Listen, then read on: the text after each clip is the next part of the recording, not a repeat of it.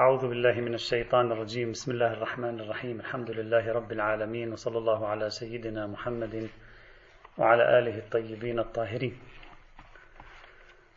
موضوع هذه السلسلة بإذن الله تعالى من الدروس الجامعية سوف يكون عبارة عن حقيقة الوحي الاتجاهات المتنوعة عند المفكرين المسلمين وغير المسلمين القدماء والمعاصرين. في تبيين حقيقة الوحي وكشف ماهيته وما يسمى بميكانيزم الوحي. وكذلك التركيز في المرحلة اللاحقة على العلاقة بين مفهوم الوحي ومفهوم التجربة الدينية الذي طرح عند فلاسفة الدين المتأخرين. وفي ضوء ذلك سوف ينكشف لنا بإذن الله تعالى آه، فهم الوحي طبعا وفق ما هو مطروح وسوف يتبين معنا بإذن الله تعالى أيضا فكرة النبوة وهوية هذه الفكرة إن شاء الله. في البداية أريد أن أقدم لعرض النظريات الكبرى والأساسية في موضوع حقيقة الوحي أقدم بمقدمة تتناول نقطتين. النقطة الأولى ما هي المنطلقات التي دفعت المفكرين من المتكلمين والفلاسفة والعرفاء والمفكرين الجدد لدراسة حقيقة الوحي. لماذا بحثوا هذه القضية؟ هل كان ذلك من جهة الطرف الفكري؟ أم كانت هناك أسباب تدعو إلى طرح هذه القضية التي سنرى من خلال الدروس القادمة بإذن الله أنها تتسم بشيء من التعقيد؟ فما الذي يدفعهم إلى هذه الجولة المعقدة أحيانا في دراسة موضوع ربما يبدو ترفيا للوهلة الأولى؟ هذا أولا. في المقدمة الثانية سوف ندرس ما هي أهم التقسيمات المتنوعة لاتجاهات حقيقة الوحي. يعني كيف يمكنني أن أجري خارطة شاملة للاتجاهات الكبرى الأساسية في هذا الموضوع من خلال ثلاث أو أربع تقسيمات أساسية؟ أما فيما يتعلق بالنقطة الأولى فالسؤال هو لماذا بحث العلماء والمفكرون في قضية الوحي؟ ما هي منطلقات المتكلمين والفلاسفة والعرفاء وحتى منكري الوحي؟ ما هي منطلقاتهم لدراسة موضوع قد يبدو شائكا من هذا النوع؟ من خلال تحليل آه، يعني ومراجعة يمكن للإنسان أن يذكر عدة منطلقات دفعتهم إلى شيء من هذا القبيل. المنطلق الأول دعوني أسميه المنطلق الإيماني. وأعني بالمنطلق الإيماني أن بعض الباحثين هنا اعتبروا أن معرفة حقيقة الوحي وكيفية نزول الوحي وكيفية تحقق الوحي هي شأن من شؤون الإيمان بالوحي نفسه.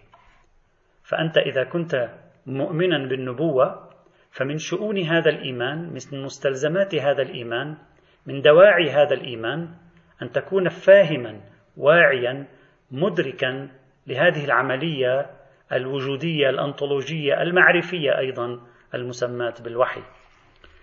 دعوني آه، آه، آه، أحاول أن أقرأ نصا مهما لصدر الدين الشيرازي المتوفى سنة 1050 للهجرة في كتابه تفسير القرآن الكريم. صدر الدين الشيرازي هكذا يقول يقول كما يجب علينا الإيمان بالكتب الإلهية المنزلة على الأنبياء عليهم السلام. هذا واضح الإيمان بالكتب واضح بالنسبة لأي مؤمن بالنبوات. يقول كما يجب علينا ذلك فكذلك يجب على المؤمن إيمانا حقيقيا. لاحظوا تعبير إيمانا حقيقيا أي أنه يعتبر أن الإيمان الحقيقي يستدعي أكثر من مجرد أن تؤمن بنزول وحي على محمد أو على موسى أو على عيسى. أن تذهب أبعد من ذلك يقول فكذلك يجب على المؤمن إيمانا حقيقيا بما أنزل إليهم من حيث كونه من حيث كونه منزلا إليهم يجب عليه ماذا؟ أن يعلم كيفية الإنزال والإيحاء وكيفية إرسال الأنبياء عليهم السلام إلى آخر كلامه الذي ورد في الجزء الأول من تفسير القرآن الكريم لصدر الدين الشيرازي هذا النوع من المواقف تقف خلفه عقيدة تقول لأن المؤمن حتى يكون إيمانه حقيقيا لا بد أن يكون عنده وعي بحقيقة الإيمان وبالحقائق التي يؤمن بها من مختلف الزوايا. في مقابل الإيمان التعبدي الذي يصدق بالشيء دون حاجة لأن يفهمه. إذا عندنا نوعين من الإيمان بحسب مقاربة صدر الدين الشيرازي إذا أردنا أن نحللها. هناك نوع تعبدي يعتمده جمهور الناس أن يؤمن بأن هناك نبوة وأن هناك وحي. بينما هناك إيمان حقيقي النوع الآخر يذهب أبعد من ذلك لا يكتفي بمجرد ثبوت الشيء لا يكتفي بمجرد ثبوت النبوة لا يكتفي بمجرد ثبوت الوحي بل يدفع إلى أكثر من ذلك أن نحلل كيف هو هذا الشيء الذي ثبت. هذه الطريقة من البحث تنسجم كثيرا مع طرائق التفكير الحديث المعاصر الذي ظهر في العصر الحديث. لماذا؟ لأن طرائق التفكير الحديث لا تكتفي بثبوت الشيء بل تحاول أن تدرس كيفيته وشبكة علاقاته. وهذه من ميزات عصر العلم الحديث. أبعد من ميزات العصور الفلسفية القديمة أن نثبت أن الشيء موجود. لا لا يكفي أن تثبت لي أن X موجود. مطلوب منك إلى جانب إثبات أن X موجود أن تثبت لي أيضا كيف هو إكس وكيف هي طبيعة وجوده وما هي شبكة علاقاته بالأشياء المحيطة به. هنا أيضا لا يكفي أن تقول لي بأن النبي معصوم مثلا بل عليك أن تفهمني كيف هي العصمة. تفكك لي هذه الظاهرة. ما الذي يحدث في داخل النبي حتى يكون معصوما؟ ما الذي يحدث في أعماقه؟ ما الشيء الموجود عنده حتى لا تصدر منه معصية. لا يكفي أن تقول لي النبي معصوم ولا تصدر منه أي معصية أو لا يخطأ أو لا يسهو. كيف يكون ذلك؟ إذا سؤال الكيفية أبعد من سؤال الوجود. سؤال الكيفية أعمق من سؤال الوجود. صدر الدين الشيرازي يريد هنا أن يقول بأن الإيمان الحقيقي لا يكتفي بسؤال الوجود. الإيمان الحقيقي يذهب عادة إلى سؤال الكيفية أيضا. طبعا الوعي بكيفية الوحي أمر إضافي جيد وممتاز إلا أن السؤال الذي يمكن أن نوجهه إلى صدر الدين الشيرازي كيف عرفت أن الإيمان يتطلب إدراك كيفية الشيء؟ نعم الوعي المعرفة العلم يتطلب إدراك كيفية الشيء أما هل أن الإيمان بما هو إيمان يتطلب مني أن أعرف كيفية الشيء هذا أمر يحتاج إلى بحث مطول لسنا في مقامه الآن. إذا أول منطلق نلاحظه عند بعض الباحثين والمفكرين في هذا الموضوع هو المنطلق الإيماني أي إنهم يعتبرون بأن معرفة كيفية الوحي وحقيقة الوحي من شؤون الإيمان بالوحي من متطلبات الإيمان بالوحي من لوازم الإيمان بالوحي. هذا ما أسميه المنطلق الإيماني. المنطلق الثاني وهو ما أسميه المنطلق المعرفي الإبستمولوجي؟ بمعنى أن الفيلسوف والمتكلم والعارف وحتى المنكر للوحي جميع هؤلاء لديهم قراءة معرفية نظام معرفي يؤمنون به. ممكن فيلسوف يعتبر أن النظام المعرفي قائم على الحس. ممكن فيلسوف آخر يعتبر أن النظام المعرفي قائم على العقل. ممكن شخص ثالث يعتبر أن النظام المعرفي قائم على مراتب الحس العقل شيء ما فوق العقل أو كما يعبر العرفاء طور فوق طور العقل يدرك بوسيلة أخرى غير العقل. إذا كل مفكر لديه منظومة معرفية يتواصل من خلالها مع تفسير الأشياء والظواهر جميل. هنا عندما يأتي هذا المفكر عندما يأتي هذا الفيلسوف ويسمع بظاهرة استثنائية هو لم يجربها يسمع بظاهرة استثنائية اسمها الوحي من الطبيعي وتكون هذه الظاهرة لها صلة بالمعرفة من الطبيعي أن يكون عنده دافع حثيث لكي يفسر هذه الظاهرة وفقا لمنظومته المعرفية. طيب إذا أنا أؤمن فقط بالعقل وسيلة للمعرفة، ما معنى الوحي حينئذ؟ يجب علي أن أفسر الوحي ضمن إطار مرجعية العقل، بمعنى الوحي فعل ونشاط للعقل، كما فعل الفارابي كما سوف نرى إن شاء الله. هكذا فعل الفلاسفة المشاؤون عندما فسروا الوحي كما سنرى في الدروس القادمة أعادوا تفسير نظرية الوحي من خلال ربطها بنشاط العقل واتصاله بالعقل الفعال وهذا سنشرحه في الدرس القادم أو ربما ما بعده إن شاء الله تعالى. إذا المنطلق الثاني كل مفكر لديه منظومة معرفية. عندما جاءت ظاهرة الوحي تبدو غريبة واستثنائية أراد أن يجعلها غير هادمة لمنظومته المعرفية. أراد أن يستوعبها ليحمي منظومته المعرفية يستوعبها في داخله ويقوم بإنتاجها إبستمولوجيا معرفيا من خلال منظومته التي آمن بها من قبل. وإلا قد, يعرض قد الوحي حينئذ يعرض منظومته لإهتزاز كبير وهو لا يريد ذلك بالتأكيد. هذه نقطة مهمة. من هنا وجدنا أن العرفاء يميلون إلى تفسير حقيقة الوحي بأمر منسجم مع مسالكهم العرفانية. ورأينا الفلاسفة المشائين يميلون إلى تفسير الوحي بطريقة منسجمة مع مسالكهم العقلية المشائية. وهكذا رأينا المتكلمين وهكذا أيضا رأينا منكري الوحي الذين طرحوا التفسير الاجتماعي للوحي وطرحوا الحقيقة السيكولوجية للوحي. وما شابه ذلك. أرادوا أن يحافظوا على قراءتهم لطريقة المعرفة فأعادوا تفسير هذه الظاهرة الغريبة بطريقة منسجمة مع منطلقاتهم المعرفية. إذا المنطلق الأول المنطلق الإيماني. المنطلق الثاني المنطلق المعرفي والإبستمولوجي. المنطلق الثالث وهو ما أسميه المنطلق التوفيقي الدفاعي. ما معنى ذلك؟ أكثر ما وجدنا هذا المنطلق وجدناه عند الفلاسفة والعرفاء. في هذا المنطلق يحاول هؤلاء أن يثبتوا من خلال شرحهم لحقيقة الوحي كما سنرى أن يثبتوا أن المسيرة التي سار فيها العارف والتي نسميها التجربة العرفانية والمسيرة التي سار فيها الفيلسوف باستخدام العقل التي نسميها التجربة الفلسفية من خلال مفهوم الارتباط بالعقل الفعال عند المشائين على سبيل المثال هذه المسيرة هي عينها مسيرة النبي. يريدون أن يقولوا نحن على التوافق مع المسيرة النبوية. كل ما في الأمر أن النبي سار بنفس المسيرة وسبقنا. نحن لم نتمكن أن نلحق به. إذا فالفلسفة والنبوة متقاربتان. في بينهما وحدة مسير بالسين. العرفان والنبوة والوحي متقاربان في بينهما وحدة مسيرة وحدة مسير. كل ما في الأمر أن التجربة النبوية عابرت هذا المسير إلى مراحل متقدمة.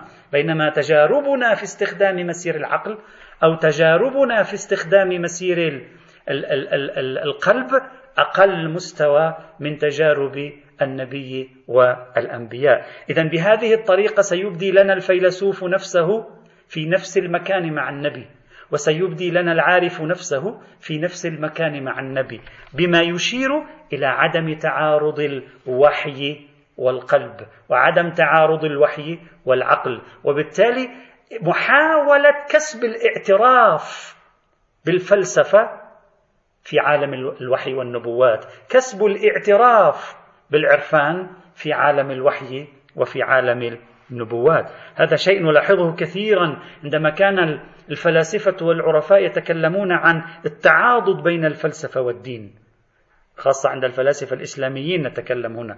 ولهذا نجد أن الملا صدر الشيرازي اللي كان دائما حريص على أن يقول نحن والنقل العقل والنقل والقلب الفلسفة والعرفان والنص الوحياني. هذه الثلاثة متعاضدة لا يمكن أن تنفصل. لاحظوا معي هذا المثال. ملا صدر في كتاب الأسفار الأربعة في مباحث تجرد النفس ماذا يقول؟ يؤكد على تطابق العقل والنقل. وهناك يقول حاشا الشريعة الحقة الإلهية البيضاء أن تكون أحكامها مصادمة للمعارف اليقينية الضرورية وتبا لفلسفة تكون قوانينها غير مطابقة للكتاب والسنة. هذا الفيلسوف المؤمن بالوحي يحاول أن يقول أنا مع الوحي والوحي معي. حتى الفيلسوف المنكر للوحي فعل الأمر عينه. حاول أن يفسر الوحي بطريقة تنسجم مع قناعاته. مثلا كما سيأتي معنا النظرية السيكولوجية في تفسير الوحي قال الوحي ليس سوى نبوغ استثنائي مرجعه إلى العقل الباطن للنبي. ماذا يريد أن يقول؟ يريد أن يقول الوحي إذا ليس خصما لي. الوحي ظاهرة ليست عدوا لي. منسجمة معي. ما عندي مشكلة معها. لأنه لو قال الوحي من الله فمنظومته الفكرية سوف تهتز لأنه لا يؤمن بالمنظومة الغيبية. فعندما فسر الوحي حقق ضربا من التوافق بينه وبينه. إذا المنطلق الأول هو المنطلق الإيماني. المنطلق الثاني هو المنطلق المعرفي البسمولوجي. المنطلق الثالث هو المنطلق الدفاعي التوفيقي يدافع عن نفسه بطريقة التوفيق بين نفسه وبين مقولة الوحي في هذا السياق. المنطلق الرابع والأخير الذي سأذكره هنا هو ما أسميه المنطلق الإنساني. وهذا كثيرا ما ركز عليه الفيلسوف والعارف أيضا من بين هؤلاء الذين تحدثوا عن مسألة الوحي.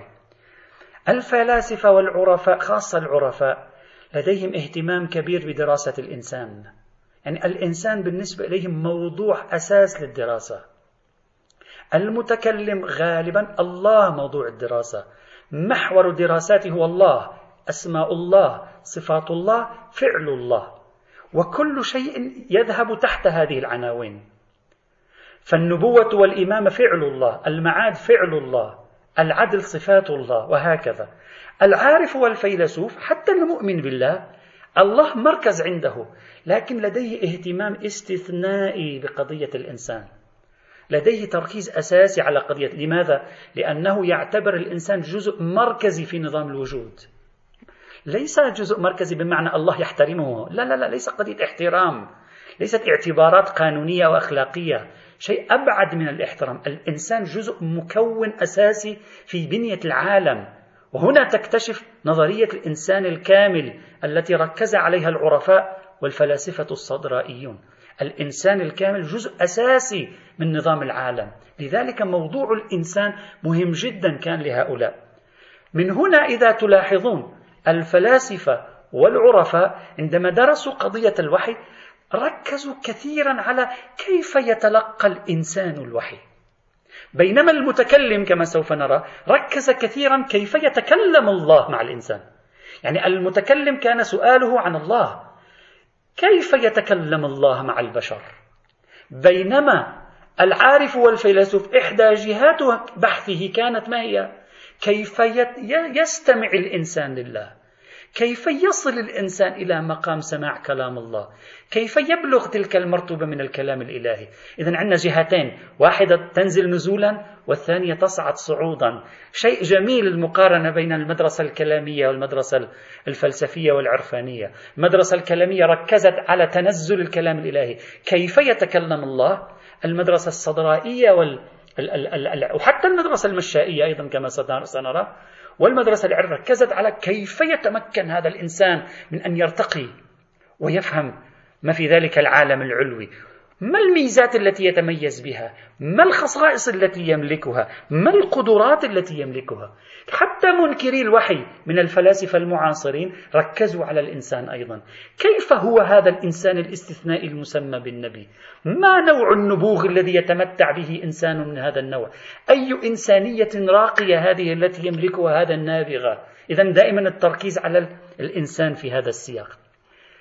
المقدمة الأولى. ما هي منطلقات الباحثين والمفكرين في دراسة قضية الوحي وحقيقته والنبوة وحقيقتها؟ أربع منطلقات. المنطلق الإيماني المنطلق المعرفي الإبستمولوجي المنطلق الدفاعي التوفيقي والمنطلق الإنساني كما سميتها. بهذه الطريقة نفهم لماذا خاضوا هذا الموضوع. هذه المقدمة الأولى. المقدمة الثانية. ما هي أبرز التقسيمات المتنوعة هنا للباحثين والآراء والنظريات في حقيقة الوحي؟ أنا سوف أذكر بعض التقسيمات كمقدمة خلوها الآن في بالنا. عندما نخوض في كل نظرية على حدة سوف تتضح الأمور أكثر بالنسبة إليكم إن شاء الله. التقسيم الأول يعني أنا إذا أريد أقسم النظريات الموجودة هنا فعندي معايير لتقسيمها. المعيار الأول تقسيم نظريات الوحي على أساس مصدر المعرفة بالوحي. يعني من ما هو المصدر الذي أعتمد عليه كباحث لأعرف حقيقة الوحي؟ على ماذا أعتمد أنا عندما أريد أن أعرف حقيقة الوحي؟ مشكلة المشاكل أن الوحي تجربة وقعت لأشخاص معدودين في التاريخ. ليس كل الناس يجربونها. طيب كيف أستطيع أن أعرفها؟ والأغرب من ذلك أن جميع هؤلاء الأشخاص قد قضوا إلى ربهم وذهبوا إلى عالم آخر. حتى الآن ليس مقدورا لنا أن نسألهم. كيف أعرف وأفسر ظاهرة لا تتوفر لي معطيات كثيرة حولها؟ ما الآلية المصدر الذي أرجع إليه؟ هنا يوجد اتجاهان. الاتجاه الأول النظريات التي اعتمدت صاحب الوحي نفسه في فهم الوحي. وهنا يبرز المتكلمون ويبرز أمثال المحدثين والمفسرين. هؤلاء قالوا لكي نفهم الوحي نذهب إلى القرآن والسنة. لكي نفهم الوحي نذهب إلى التوراة والإنجيل إلى الكتاب المقدس. هو تحدث عن الظاهرة. نراجع ماذا قال هو عن الظاهرة. نأتي به كمواد خام ننظمه نجعله نظرية في تفسير حقيقة الوحي. هذه نقطة مهمة جدا. هذه النقطة كثيرا كما قلت اعتمد عليها المتكلمون اعتمد عليها المفسرون والمحدثون. الاتجاه الثاني يعني القسم الثاني في هذا التقسيم النظريات التي سعت لتفسير ظاهرة الوحي من خلال وضعها في منظومة معرفية مسبقة. يعني المصدر هو معلوماتي المسبقة. المصدر هو خبراتي المسبقة. مثلا سأعطي مثال فقط. أنا الآن الأمثلة سأعطيها بشكل سريع لأن تفسيرها سيأتي في الدروس القادمة. مثلا الفيلسوف المشائي درس هذه القضية اعتمادا على العقل. يعني هو فسر طريقة المعرفة في الإنسان بتفسير شامل. ثم لما جاءت الوحي جاء الوحي قال أنا أستخدم نظريتي اللي أنتجها عقلي المصدر هنا العقل. أستخدم نظريتي التي أنتجها عقلي في فهم المعرفة ككل لكي أضع الوحي في موضعه من هذه النظرية. إذا ما هو المرجع؟ هو نظريات المسبقة التي انطلق بها عقلي العارف فعل نفس الشيء. نظرياته المسبقة التي أتته من الشهود كما يقول في هذا الإطار. إذا إعادة تفسير ظاهرة الوحي من خلال وضعها ضمن منظومة معرفية مسبقة حول المعرفة بل حول الوجود أيضا قررها الباحث من قبل وأراد أن يفسر الوحي من خلالها. المتكلم أراد أن يفسر الوحي من خلال كلام صاحب الوحي غيره أراد أن يفسر الوحي من خلال نظرياته المسبقة في الوجود خلال نظرياته المسبقة في المعرفة. وهنا يبرز الفلاسفة المشاؤون يبرز الفلاسفة الصدرائيون يبرز العرفاء والمتصوفة ويبرز فلاسفة الدين المعاصرون في نظرية التجربة الدينية وغيرها كما سوف نرى. هذا التقسيم الأول. إذا التقسيم باعتبار ما هو المرجع في تحليل حقيقة الوحي؟ القسم الأول المرجع هو الوحي نفسه. القسم الثاني المرجع هو خلفياتنا المعرفية التي قررناها من قبل. هذا التقسيم الأول. التقسيم الثاني للنظريات. أن نقسم النظريات على أساس محورية الاعتقاد بالوحي بمفهومه الديني وعدم الاعتقاد بالوحي. وهنا يوجد اتجاهان.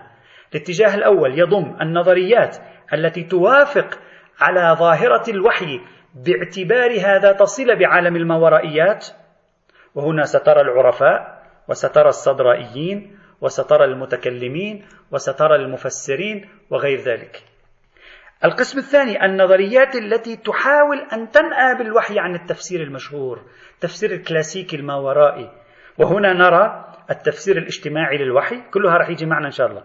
والتفسير السيكولوجي للوحي وتفسير الوحي بضرب من التجربة الدينية بمعنى من المعاني. إذا هذا التقسيم الثاني. التقسيم الثالث. وهو التقسيم الذي يقوم على ربط نظرية الوحي بنظرية النزول اللفظي ونظرية النزول المعنوي. هذا بحث آخر نحن لن نخوض فيه في سلسلة دروسنا هنا. أنا بحثته في مكان آخر. هذا البحث الآخر ما هو؟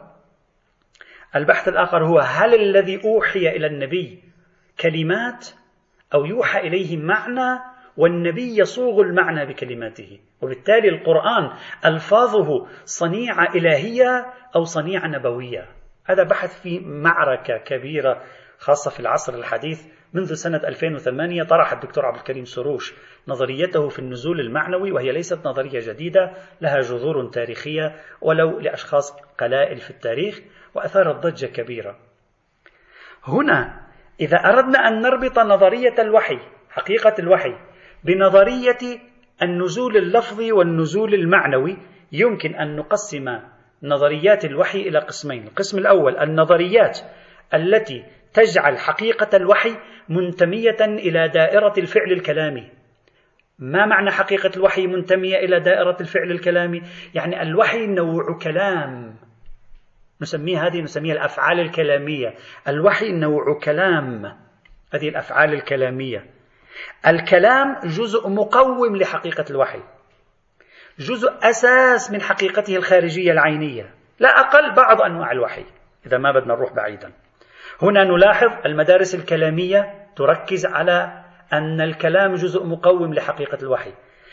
بنوع ما كما سوف نرى المدرسة الصدرائية أيضا تقر بأن الكلام جزء من حقيقة الوحي بمعنى من المعاني. طبعا يختلف تماما عن المعنى الذي يقوله المتكلمون كما سوف نرى لاحقا إن شاء الله. إذا الاتجاه الأول سلسلة النظريات التي تجعل الفعل الكلامي جزءا مقوما من حقيقة الوحي. الاتجاه الثاني سلسلة النظريات التي تسلب الفعل الكلامي عن حقيقة الوحي. تقول الوحي ظاهرة لا صلة لها بكلام ولا بألفاظ. الوحي أمر ما يعيشه النبي يبدأ من دون كلام ولا ينتهي بكلام. وهنا يمكن لنا بعدين رح نشرح أكثر. يمكن لنا أن نضع التفسير المشائي لحقيقة الوحي كما سوف نراه عند الفارابي وابن سينا. وهنا أيضا يمكن أن نضع مجمل التفاسير الحديثة للوحي عند اللاهوتيين الجدد وكذلك عند منكري الوحي. مثل نظرية التجربة الدينية تفسير السيكولوجي للوحي التفسير الاجتماعي للوحي. إذا النظريات هذه تنقسم إلى قسمين. نظريات تعتبر الفعل الكلامي جزء مقوم للوحي نظريات لا ترى الفعل الكلامي جزءا مقوما للوحي. هذه أربع تق... ثلاث تقسيمات أساسية أود ذكرها هنا. التقسيم الأول تقسيم نظريات الوحي على أساس مصدر المعرفة بحقيقة الوحي ينقسم إلى قسمين. النظريات التي اعتمدت صاحب الوحي هو يعرفني على حقيقة الوحي والنظريات التي اعتمدت خلفياتي المسبقة لتعرفني على حقيقة الوحي. هذا التقسيم الأول. التقسيم الثاني. محوره الاعتقاد بالوحي بمفهومه الديني الكلاسيكي وعدم الاعتقاد بالوحي بمفهومه الديني الكلاسيكي. وهنا نجد نظريات تؤمن بالوحي بوصفه ربطا بالماورائيات ونظريات تعتبر الوحي منفصلا عن ذلك التفسير الكلاسيكي الذي يربطه بالماورائيات التقسيم الثالث. تقسيم النظريات في موضوع بحثنا على أساس دور الفعل الكلامي. إلى قسمين. نظريات تؤمن بوجود الفعل الكلامي كجزء مقوم لحقيقة الوحي ونظريات تفصل الفعل الكلامي تماما عن أن يكون له علاقة بحقيقة الوحي. الكلام شيء آخر يأتي بعد الوحي لا أنه الوحي. هذا في هذا الموضوع. طيب بعد هاتين المقدمتين سنبدأ بالتدريج بإذن الله تعالى بعرض النظريات الكبرى الأساسية القديمة والحديثة في الفضاء الإسلامي وخارج الفضاء الإسلامي أهمها طبعا بشكل ترتيبي. أول نظرية سوف أتكلم عنها اليوم وقد لا أستطيع إنهاء الكلام عنها اليوم قد لا يسمح لي الوقت لكن سأحاول أن أشرحها اليوم هي النظرية الكلامية في تفسير حقيقة الوحي. أو نظرية المتكلمين المسلمين والمسيحيين المدرسيين في تفسير حقيقة الوحي. طبعا قبل كل شيء عندما أقول نظرية الكلامية لا يعني كل متكلم متكلم يؤمن بها. دير بالك يعني حتى لا نخلط الأمور على بعضنا. مقصودي جمهور المتكلمين. لماذا أقول هذا؟ لأنك قد تجد متكلما متكلما لكنه لا يميل إلى هذا التفسير. قليل لكن تجد. أو قد تجد متكلما. أنا شخصيا وجدت متكلمين يميلون إلى هذا التفسير الكلامي في بعض كتبهم لكنك تجدهم في كتب أخرى يؤمنون بالتفسير الفلسفي. هذا موجود. فعندما أقول التفسير الكلامي أو التفسير الفلسفي أو التفسير العرفاني أقصد جمهور المتكلمين جمهور الفلاسفة جمهور العرفاء. وهكذا جمهور المفكرين الجدد. التفسير الكلامي لظاهرة الوحي هو التفسير الذي يحمله جمهور علماء الدين إلى يومنا هذا خاصة في الإسلام وكذلك يحمله جمهور المتكلمين المسيحيين في العصر الوسيط وأغلب المدارس التقليدية الكاثوليكية في العصر الحاضر. يعني التفسير الكلامي هو تفسير يحمله جمهور المتكلمين المسلمين عبر التاريخ هذا أولا. ثانيا يحمله جمهور المتكلمين المسيحيين في العصر الوسيط في القرون الوسطى. ثالثا تحمله أغلب المدارس التقليدية الكاثوليكية في العصر الحاضر أيضا. كما يشير إلى ذلك جون هيج في كتابه فلسفة الدين. ما هو, ما هي ما هو التفسير الكلامي لحقيقة الوحي؟ ما هي القراءة الكلامية لحقيقة الوحي؟ إذا أردت أن أشرحها بتبسيط وتفكيك فيمكنني أن أضعها ضمن ثلاث أربع نقاط أساسية. يقوم التفسير الكلامي للوحي على أولا الوحي فعل معرفة وتعريف. ما معنى الوحي فعل معرفة وتعريف؟ أنت هذا قد تستغرب منه الآن. أنه طبعا الوحي تعريف إعلام. لا ليس صحيحا. بعضهم سنرى لن يعتبر الوحي له علاقة بالعلم أصلا. الوحي عند المتكلمين فعل معرفة تعريف يعني بمعنى. علم إعلام بمعنى ألف اللي هو الله يقوم بإيصال قضايا وأخبار ومعلومات إلى باء اللي هو النبي. ألف يقوم بإيصال قضايا ومعلومات إلى باء يخبره بأمر ما يعطيه فكرة ما يعطيه معلومة ما. إكس ما شئت فعبر. إذا نحن في الوحي عند المتكلمين لسنا أمام مجرد حالة نفسية. تعرض على باء اللي هو النبي ولا هي تجربة ذاتية شخصية ولا هي ظاهرة اجتماعية. الوحي فعل إعلام بعبارة موجزة الوحي إعلام وإبلاغ من الله للنبي بأمور يطلب من النبي على الأقل في بعض الأحيان يطلب منه أن يقوم بإبلاغها لغيره. هذا الجزء الأساسي المقوم لحقيقة الوحي عند المتكلمين جمهور المتكلمين. الجزء الثاني. ثانيا الوحي لا أقل الحالة الغالبة منه يستخدم فيه فعل الكلام لنقل المعلومات. من هو الناقل؟ يعني ما هو الشريط الناقل؟ الخيط الناقل ما هو؟ الكلام. ظاهرة الكلام هي الخيط الناقل للمعلومات من المرسل إلى المتلقي. إذا الكلام حامل المعلومات حامل الرسائل إلى الموحى إليه. إذا نحن لسنا أمام خطوط اتصال تنقل المعلومات بدون كلام. لا لا لا لا. مش شيء ما يحدث في, في داخل النبي وما في كلام أبدا. حال يدرك معلومة ما بدون كلام. لا لا في كلام. الكلام هو حلقة الاتصال وحامل الرسالة. إذا أردت أن أوضحها وخيط الصلة بين الموحي والموحى إليه. وبهذا يكون الوحي من الأفعال الكلامية عند المتكلمين. إذا العنصر الأول في الوحي هو فعل معرفة وإعلام وإخبار وتعليم. العنصر الثاني في الوحي هو فعل كلام أي الناقل والمحقق الوسيط لعملية الإعلام والتعليم هو الكلام بوصفه ظاهرة موجودة في العالم. ثالثا نقطه ثالثه الموحى إليه في نظرية المتكلمين مثله مثل آلة ضبط الصوت مثل المسجلة. مثل هذه الأدوات التسجيلية التي نسجل فيها درسنا هذا. تماما. ليس له من الأمر شيء. لا يضيف أي شيء. لا يضع ذاته في أي شيء. لا تدخل يده في أي شيء بالنسبة للمتكلمين. جمهور متكلمي المسلمين يؤمنون بذلك في الوحي النبوي بالوحي النبوي لا في كل أشكال الوحي في الوحي النبوي هذا واحد. والمتكلم اليهودي يؤمن بذلك في الوحي التوراتي الحد الأدنى لأن المتكلمين اليهود يعتقدون أن التوراة نزلت على موسى بعينها بحروفها هو أصلا مجرد آلة ضبط صوت. سجلت هذا الصوت ثم ألقته للناس. بل في بعض النصوص التوراتية ما يشير إلى أن الله حفر الكلمات على الحجارة. أسا حتى موسى لم يكن أداة ضابط صوت فقط قرأ الكلمات أمامهم. إذا المتكلم المسلم في مسألة القرآن المتكلم اليهودي خصوصا في التوراة المتكلم المسيحي التقليدي في الأناجيل الأربعة يعتقدون بأن المتلقي للوحي آلة ضبط صوت. منفعل لا فاعل.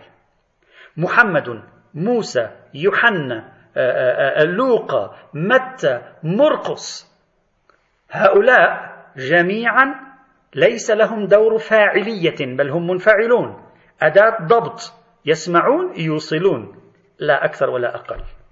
هذا الركن الثالث من أركان النظرية الكلامية. الركن الرابع وهو منسجم مع الركن الثالث. الوحي في وهذا أرجو أن تنتبهوا له جيدا شيء جميل جدا هذا في عملية التحليل. الوحي في القراءة الكلامية له فعل نزول. دققوا معي جيدا. الوحي عملية نزولية النبي حيث هو. النبي ما ما ما سوى شيء هو هو في مكانه في مكانه الجسدي وفي مكانه النفسي والروحي. شيء ما من عالم ما لا أدري كيف نزل ووصل إليه وسلمه الرسالة. يعني أنت جالس في بيتك في بغداد في البصرة في النجف في أي مكان أنت جالس في البيت. شخص ما يرسل لك من مدينة أخرى رسالة مع شخص اللي هو جبريل ها ويوصلها إليك. أنت لم تفعل شيئا أنت جالس في بيتك. جاءتك الرسالة. ها؟ التفتوا جيدا. جاءتك الرسالة. إذا فعل الوحي فعل نزولي. النبي يظل حيث هو. الله أو الملك ينزلان بالوحي عليه. وسنرى أعزائي أن هذا على عكس النظرية الفلسفية الصدرائية المشائية والنظرية العرفانية أيضا التي تركز على فعل الصعود والارتقاء في النبي. الوحي صعود النبي إلى ذلك العالم. مش نزول ذلك العالم إلى النبي. يعني مختلفتين تماما. وهذا مقارنة في غاية الجمال. يمكن أن نفهمها ما بين عقلية المتكلم وبين عقلية الفيلسوف والعارف. ولذلك أبو الحسن المشكيني أحد كبار علماء أصول الفقه الإسلامي وهو ذو مزاج كلامي أيضا. آه، طبعا المتكلمين المتأخرين بعدين أنا سأشرحها هذه متكلمين المتأخرين الشيعة وقعوا تحت سطوة تأثير الفلسفة الصدرائية. يعني رغم أنهم حاولوا أن يحافظوا على خصوصيتهم ولكن الفلسفة الصدرائية صفعتهم وأخضعتهم لها بشكل كبير جدا. يعني ليس دائما لكن بشكل كبير. هذا موضوع في محله. لأن علم الكلام الشيعي بالخصوص مر بمراحل. المرحلة الأولى عصر النص المرحلة الثانية مدرسة بغداد وأمثالها المفيد والمرتضى والطوسي المرحلة الثالثة نصير الدين الطوسي وهي مرحلة التقارب بين الفلسفة والكلام في حين المرحلة الثانية مرحلة التباعد بين الفلسفة والكلام في زمن بغداد. نصير الدين الطوسي التقارب بين الفلسفة والكلام. وطبعا نصير الدين الطوسي لم يبدع ذلك من نفسه وإنما تأثر بالفخر الرازي الذي كان قبله. فخر الرازي توفي 606 ونصير الدين الطوسي توفي 672 على ما أذكر.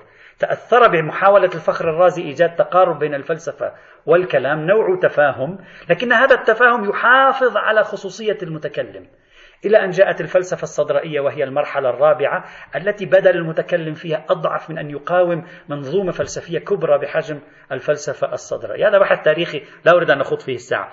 لكن لاحظوا أبو الحسن المشكيني المتوفى سنة 1358 للهجرة في حاشيته على كتاب كفاية الأصول ينتقد الفلاسفة وينتقد فكرة اتصال النبي بعالم أعلى. لكن النبي ما يطلع لفوق اللي فوق ينزل لتحت. يقول هذا نص عبارته أنقله لكم الآن.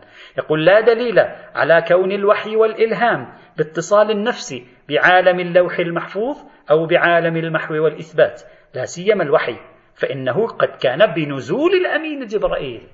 هو نزل مش أنا طلعت لعنده. يعني الصورة مختلفة تماما بين المتكلم وبين الفيلسوف. لكن أرجو التدقيق آه، كثيرا هنا وبدقة. هذا الخلاف في تحليل الشخص المتواضع يرجع إلى خلاف أعمق بين المتكلم والفيلسوف. لماذا المتكلم يتصور الوحي عملية نزولية بينما الفيلسوف يتصور الوحي عملية صعودية؟ السبب الأساس هنا والمهم هو في نظرة المتكلم والفيلسوف للنبي قبل النبوة. هذا جدا مهم نعرفه أعزائي. جدا مهم أن نعرف كيف قرأ كل شخص من المتكلم والفيلسوف شخصية النبي قبل النبوة لا بعد النبوة قبل النبوة. المتكلم لا يرى ضروريا ولا يرى قهريا يعني أنه ليس بأمر ضروري أن النبي قبل أن يختار للنبوة ليس من الضروري أن يكون فيه أي صفة إضافية عن الناس. يعني كلاميا أقولها لا على أساس الروايات بحث الروايات تتركه على حدة الآن. نتكلم كلاميا على مستوى الضرورة الكلامية. هل يوجد ضرورة تفرض أن النبي يمتاز بصفة ما حتى ينزل عليه الوحي؟ المتكلم يقول لا لا ضرورة. هلا قد يكون امتاز بصفة ما؟ لكن لا بنحو الضرورة بنحو الاتفاق. يعني المتكلم لا يمانع وجود صفة في النبي تميزه لكنه لا يعتبر وجود صفة في النبي قبل بعثه للنبوة أساسا محوريا في اختياره للنبوة أبدا. أما العارف والفيلسوف فهما يعتبران أن النبي صار نبيا لأنه قبل النبوة بدأ رحلة طويلة نحو العالم الأعلى. ارتقى تعالى تعالى إلى الأعلى يعني أقصد.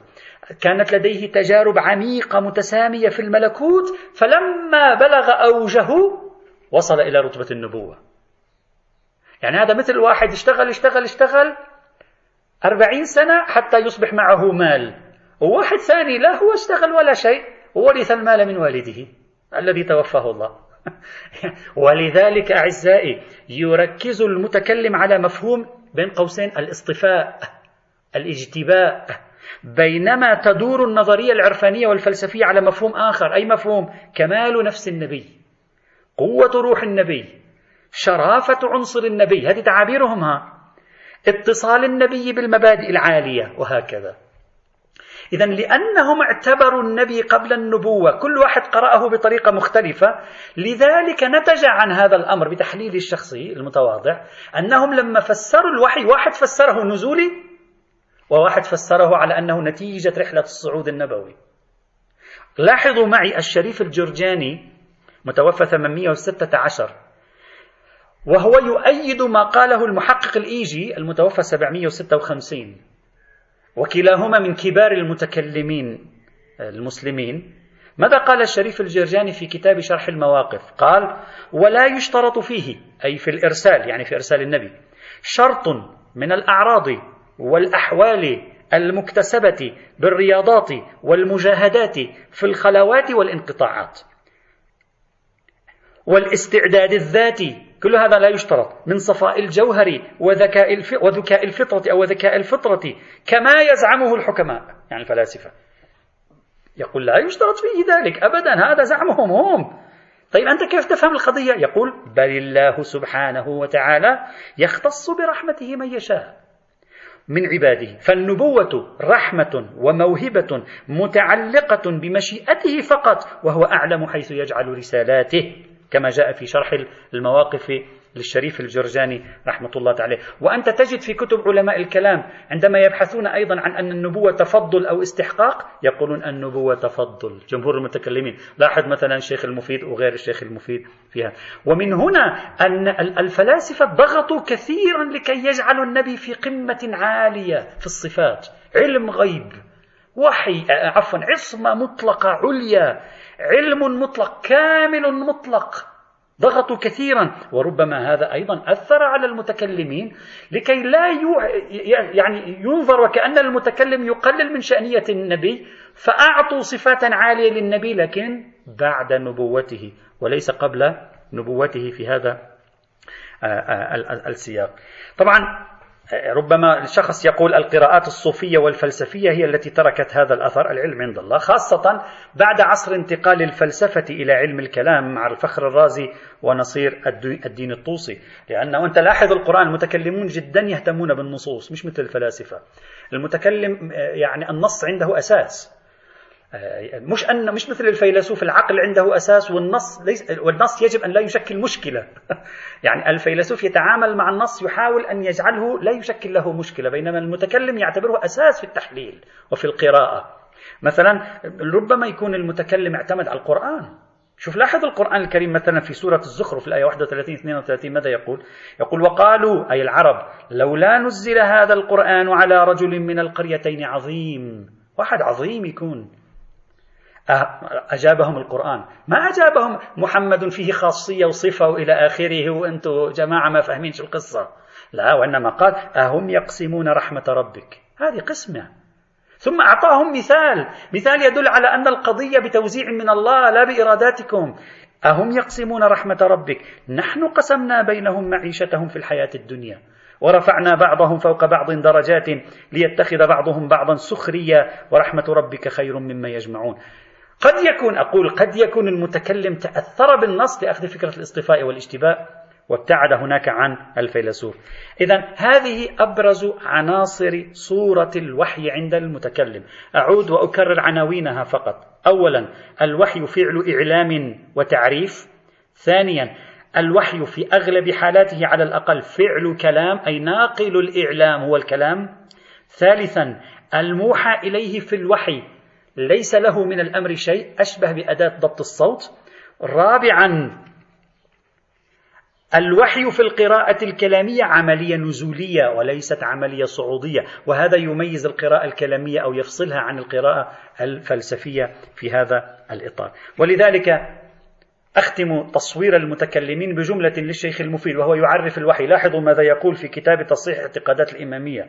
يقول فأما الوحي من الله تعالى إلى نبيه فقد كان تارة بإسماعه الكلام من غير واسطة وتارة بإسماعه الكلام على ألسن الملائكة. بهالبساطة خلص هذا هو الوحي. انتهينا. هذا هو الوحي.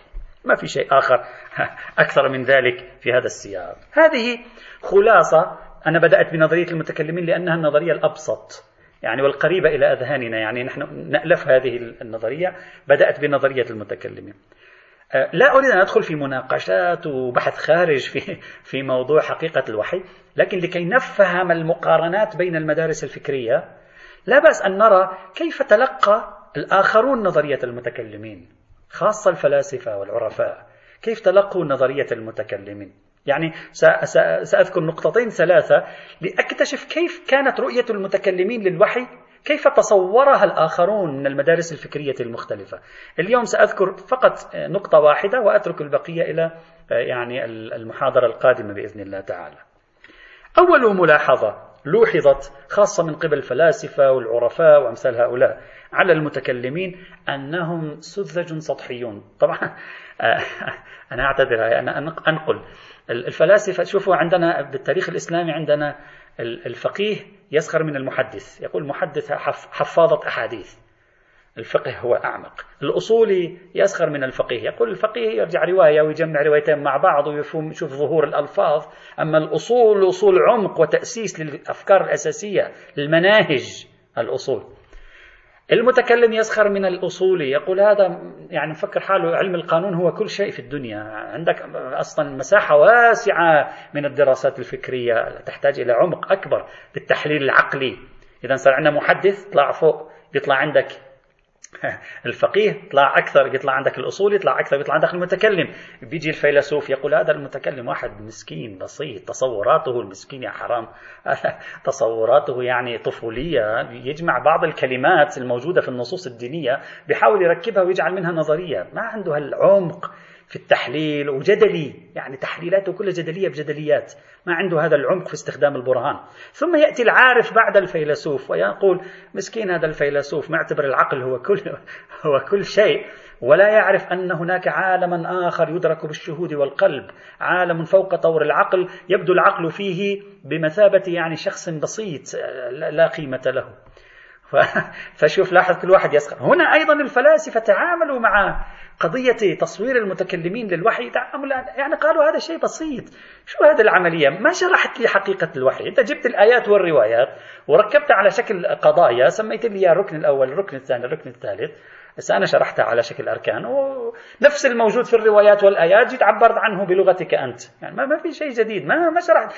المهم عند الفيلسوف والعارف وكذلك في الفكر الحديث تحليل ما نسميه ميكانيزم الوحي. mechanism يعني ما الذي يحدث خطوة بخطوة؟ خطوة بخطوة. المتكلم قال السيارة تمشي. قالوا كيف السيارة تمشي؟ قال لهم واحد يجلس بالسيارة يحرك الدركسيون مثلا يضغط إلى آخره تمشي السيارة. الفيلسوف قال هذه نظرة سطحية أي واحد يعرف هذا. ادخل إلى داخل الموتور موتور السيارة. حلل لي ما الذي يحدث.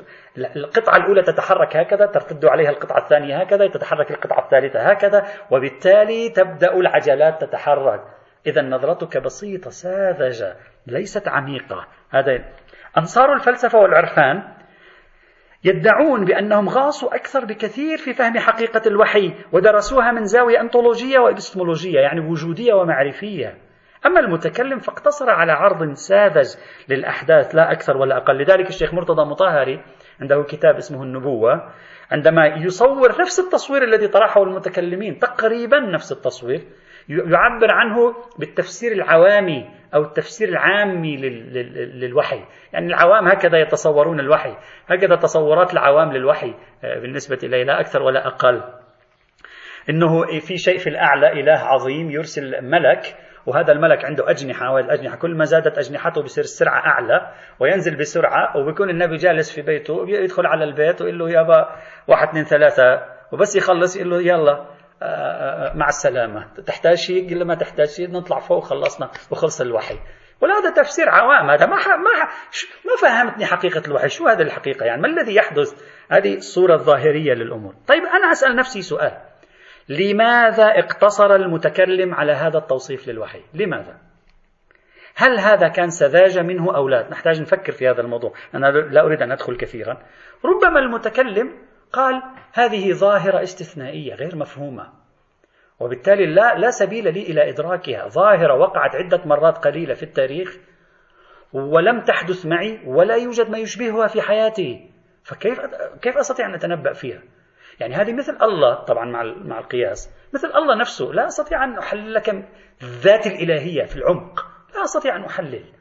فلعل المتكلم رأى ولعل المتكلم رأى أن الفلاسفة يعني آه، تحليلاتهم التي ذكروها أشبه يعني بالخبط عشواء. شوية مثل واحد يرسم يرسم لوحة يعني ما في أي برهان.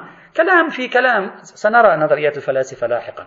ما عندهم برهان. يمكن أقول لعله هكذا تصور. ثم قال الأفضل لي أن أقر وأتواضع وأعلن عجزي عن فهم حقيقة الوحي وأقتصر على الصورة التي أخبرني بها صاحب الوحي.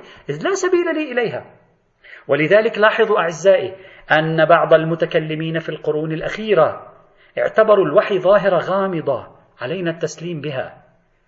سأعطيكم حتى بعض المفكرين المعاصرين بعض القرآنيين يعني بعض علماء القرآنيات المعاصرين بعض المتكلمين المعاصرين بمن فيهم أشخاص يؤمنون بالفلسفة بل, بل هم من أرباب الفلسفة. يقرون أن الوحي ظاهرة غامضة غير قابلة للتفسير. فلماذا أضيع وقتي على تفسيرها؟ ما عندي قدرة. إمكاناتي محدودة. أنتم الآن ستتفاجؤون عندما أقول لكم أن العلامة الطباطبائي المفسر والفيلسوف الصدرائي الكبير في العصر الحديث لا يناقش أحد في ذلك في خبراته الفلسفية هو نفسه عنده رسالة رسالة مؤلفة باللغة الفارسية عنوانها الوحي يعني بالعربية تصير الوحي أو الشعور الرمزي. يقول هذا الشعور رمزي مبهم غامض يحاول أن يفككه غامض. بعدين سنشير إلى تحليل العلامة الطبطبائي في رسالته التي كانت في سياق جدل مع أحد علماء من الهند آه، الذين ما كانوا يؤمنون بالنبوات ولا يؤمنون بظاهرة الوحي في هذا الإطار. ورأينا أنه تابعه في ذلك كثيرون حتى اليوم. منهم أشخاص يقبلون بالفلسفة مثل الشيخ جعفر السبحاني الشيخ ناصر مكارم الشيرازي الشيخ محمد الريشهري وغيرهم أيضا. إذا أقول لعل المتكلم اقتصر على هذه الصورة إعلانا لعجز العقل عن تفكيك ظاهرة لا يملك أدواتها الخام. وبالتالي قال علي أن أوكل تفسيرها إلى صاحبها باعتبار أنني أؤمن بالوحي فعلي أن أوكل تفسيرها إلى صاحبها وأكتفي بهذا المقدار وأنظر لعل الله يجعل بعد ذلك أمرا. طبعا أقول لعله أنا فقط أحاول أن يعني أجعل نقاش بين المتكلم والفيلسوف. الفيلسوف يقول له لا أنت ما عرفت تحل المشكلة أنا عندي حلول. تعال اسمع حلولي وسنسمعها إن شاء الله في الدروس القادمة.